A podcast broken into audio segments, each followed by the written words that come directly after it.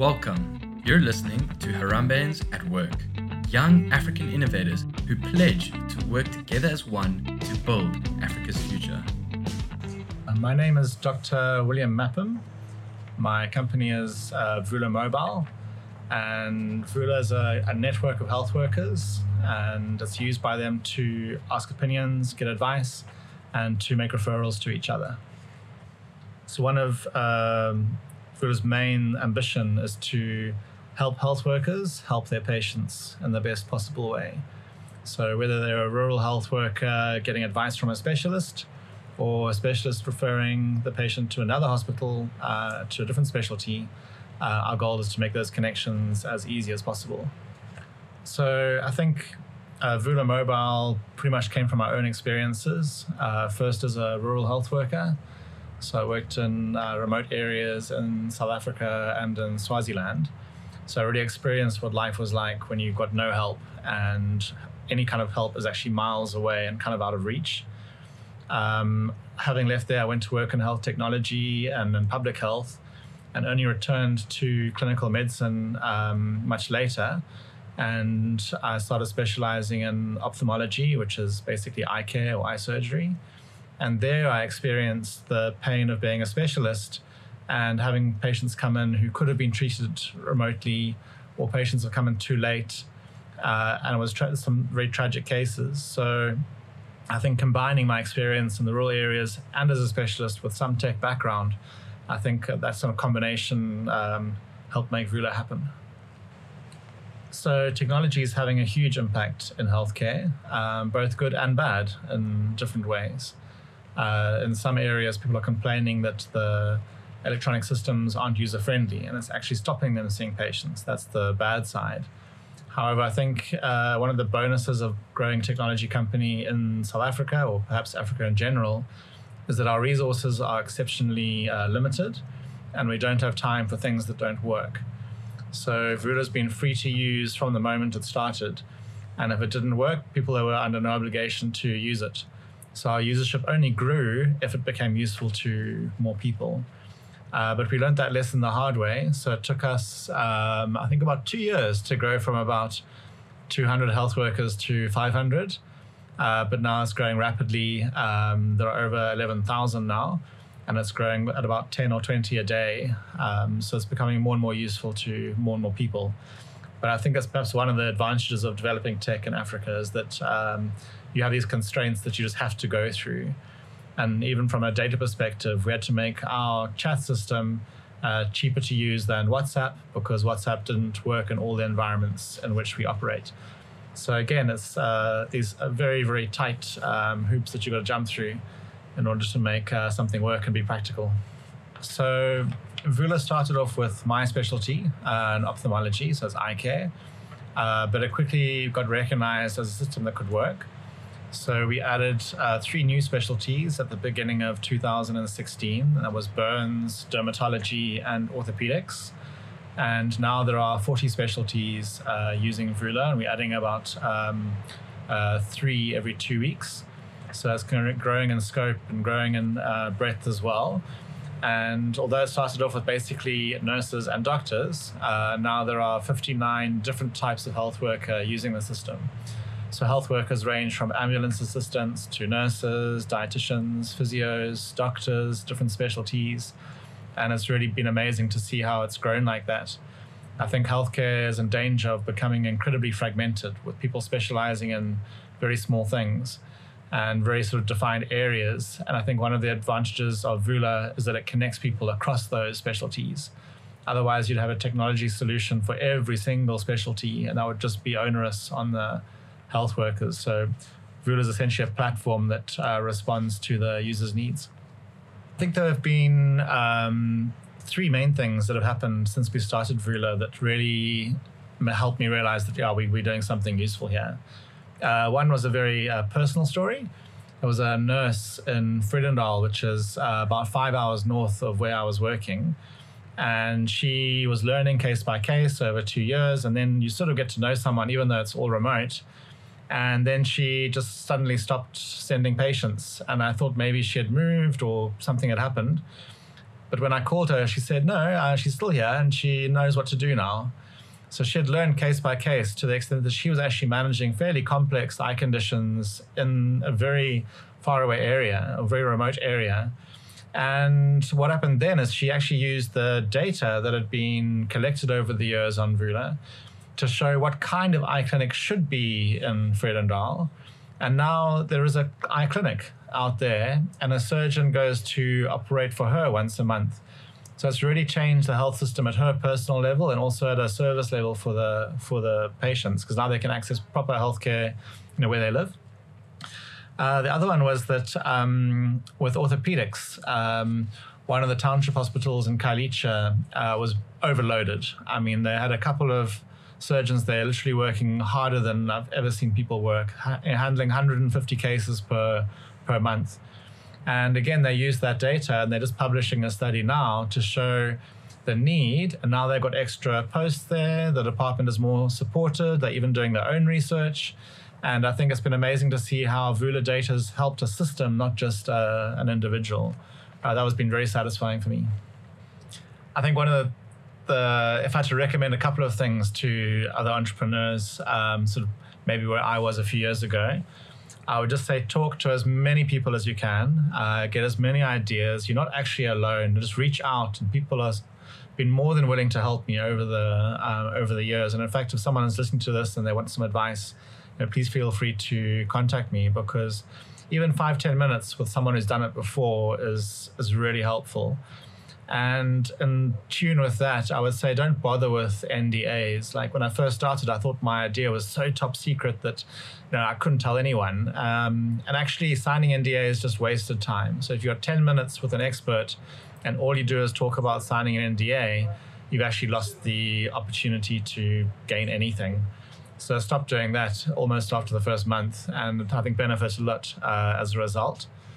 I think the other thing to be wary of is that entrepreneurship can be lonely. And I was very fortunate to have a very understanding uh, partner. Uh, my wife's really, I think, been part of this journey from the very, very beginning. And having someone like in your life like that, whether it's your family or your partner or a very close friend, I think that really helps you get through the tough times.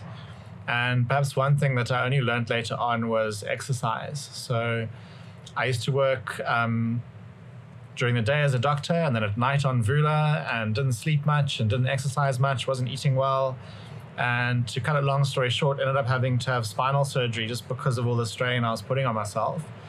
And having recovered from that, um, I now make exercise part of my weekly routine. So I really have to get out there and do something it's great because no one can phone you uh, if you're surfing or if you're on the water. It's a bit of a like a complete mental break, and your body appreciates it. And at the end of the day, it's all part of the same system. So. I think um, if you can find a partner, and uh, in my case, buy a surfboard, I would I'd recommend that. Also, with the, I mean, with an NDA, you're just signing that my idea is so special. Um, the real hard part is actually making it happen. Uh, so if you suddenly say, that your idea is more valuable than your effort, then you have to really question whether um, it's that special and if you're prepared to put the effort in. I think the Harambean Alliance works in different ways, and if and collaboration comes at different levels. Uh, so one of my favorite parts, one of the most memorable parts, I think, as well, was um, when Villani and Boweni and myself um, went for a swim in the snow. So we were at the uh, at Bretton Woods, and it was pouring with snow. I think the biggest snowstorm in like five years or something like that. And um, but there was a heated swimming pool about a kilometer from the hotel, and so we put on our gowns and we hot-footed it or cold-footed it all the way down to the swimming pool, and we had a swim in the snow. And I think like just sometimes having something fun to do. It's uh, led to you know we friends, and it's nice to have that kind of partnership or friendship with people. Um, and then on the other side, we met uh, the DRK Foundation uh, through the Harambee Alliance, and they've now come on as an investor. Uh, but they're an investor that believes in entrepreneurs that make a difference. And it's probably been the best thing I've done uh, for Vula in terms of a company because they've given incredible support, both in terms of analytics, uh, they've given us a board member Uh, the board member is Bill Rodriguez. He's a doctor who started health companies in Africa, like eons of experience. There's no ways that a company like ours could afford someone like him. But the DRK Foundation essentially gives it gives them to us, and it's an incredible um, opportunity. I really enjoyed chatting to Bill, and um, he always has great analogies. Um, so even like for fundraising, I was in a hurry. I said, I've got to get the fundraising done in a month. And he said, No, you can't. Even if you've got nine women, it still takes nine months to have a baby. So um, he always comes up with great analogies to help me um, imagine what to do next. So I think uh, if I'd done one thing well for Vula was basically um, getting in touch with the DRK Foundation through Harambee. I think there's different ways of um, creating markets and creating jobs. I think the nice thing about health technology is what you build should make a difference from the get go if it's if it's useful and if it makes if it actually works. So I think um, perhaps other people or people have come up to me afterwards and said, "What do you think about this idea? What do you think about that?" And perhaps now I've become a bit of a resource to people. I think at the beginning I was quite reliant on on others. And I think the more people that get involved, uh, the more of an ecosystem you create around technology and healthcare and it's amazing because there are a few of us really pushing this kind of uh, pushing this kind of business hard. And it's nice to be in touch with them and like see other people try and do the same things as us. I think in terms of like job creation uh, our dream is to not only have our current tech team which is half female and half actually more, more female than male. Uh, we're very uh, focused on diversity in terms of making sure that um, we have a range of cultures and I think our team is small. I think it's only eight people, but between that, I think we speak about 13 or 14 languages. So it's nice to have a team that um, has different ideas from different cultures and come up with different types of solution almost naturally. It's not kind of a forced uh, process or anything. And I think if I could take one thing back to the Eastern Cape, where I'm from, um, my dream would be to have a, a dev house uh, training school. Um, in the rural areas. I mean, you are a long way even from the nearest petrol station. Uh, but if I can install internet there and get people trained up, I think a lot of uh, software development is outsourced outside of South Africa. And I think it would be amazing to have it uh, insourced uh, within our own country. I think that would be in like one of my life goals to have that happen. So I think technology and healthcare education is an interesting one because typically it's been paper based or it's been following people on ward rounds and learning kind of an as apprenticeship. And they now use Vula for teaching at two universities in South Africa. So the students send in cases as if they're making a referral to their teacher, who then tells them about the case and what they should do. And because there's now data on all the students together, some patterns emerged. And they showed that the students were biased towards uh, what we call clerking or seeing patients their own age they were biased towards seeing female patients. Um, they were biased towards conditions that they'd just been taught in the medical school. So they avoided things they didn't know and they've just wanted to see people that they kind of liked, if you can think of it that way. So now the students are being asked to be more equitable in their selection of, of cases. And because all the questions are recorded, they're now looking at the questions the students ask and then changing the syllabus according to what the patients want to know not necessarily what happened in the Academy of Sciences curriculum meeting. And it's been really amazing to see that start to, to happen. And one of the students quoted and said, um, you know, if you're on a ward round, you don't want to look stupid in front of your friends or in front of your teachers. So you tend to stay a bit quiet.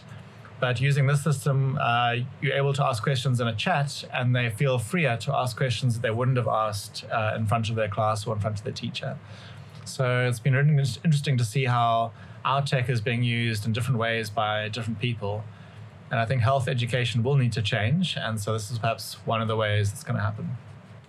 I think if I can put myself forward in five years and say what went well, I would like to say that we created a profitable, growing health technology business. Uh, I mean, currently we've got um, one patient being helped every two and a half minutes. And in five years' time, I would like to be sitting in this chair saying we're getting one patient every second. I think those two things would uh, make me happy. I think uh, many entrepreneurs probably face the similar hurdles uh, when starting their venture. I think um, at the beginning, you just want someone to believe in you. and so I was very lucky at the beginning where um, I've been talking to people and showing the presentation for years. And then there was a, a friend of mine who got me connected to the Shuttleworth Foundation, and they backed me with 50,000 Rand, which wasn't very much money. Uh, but suddenly I had like a seal of approval from uh, someone who people knew about. And that really made a, a, massive difference. So even if you just get someone to kind of say that you are their partner, um, it starts to get your name out there. I think that made a, a, big difference to me. So jumping over that kind of please believe me to um, this is a real thing. Um, I think another one is finding a good team and people to work with. Uh, I've been very fortunate. I've worked with some truly exceptional people, and that I think really has been put me in a lot of good stead. I've also made some mistakes in hiring, um, and I think um, it's not nice because you've got a small team and now, now what do you do? You've got someone who's being stressed out because they're not performing and they know they're not performing. And now you see a person getting more stressed out and their life suffering. And I think it's just being able to speak to people honestly and say, look, this isn't working for you. Like, this job isn't for everyone. And maybe it's time for you to look for something else. But I'm also trying to stay friends with those people as much as possible. It hasn't always been possible, but I would say in uh, more of the people that leave the company, I try to keep them part of the family and like um, try and like not create barriers in the future and try and create like a wider network. So even like one of our first employees still brings in people and refers us to things, and it's amazing to have like an external network out there. But it is quite a hurdle to jump over, and I have made some mistakes there. This podcast has been brought to you by Harambeans. On behalf of a Grateful Alliance, thank you for listening.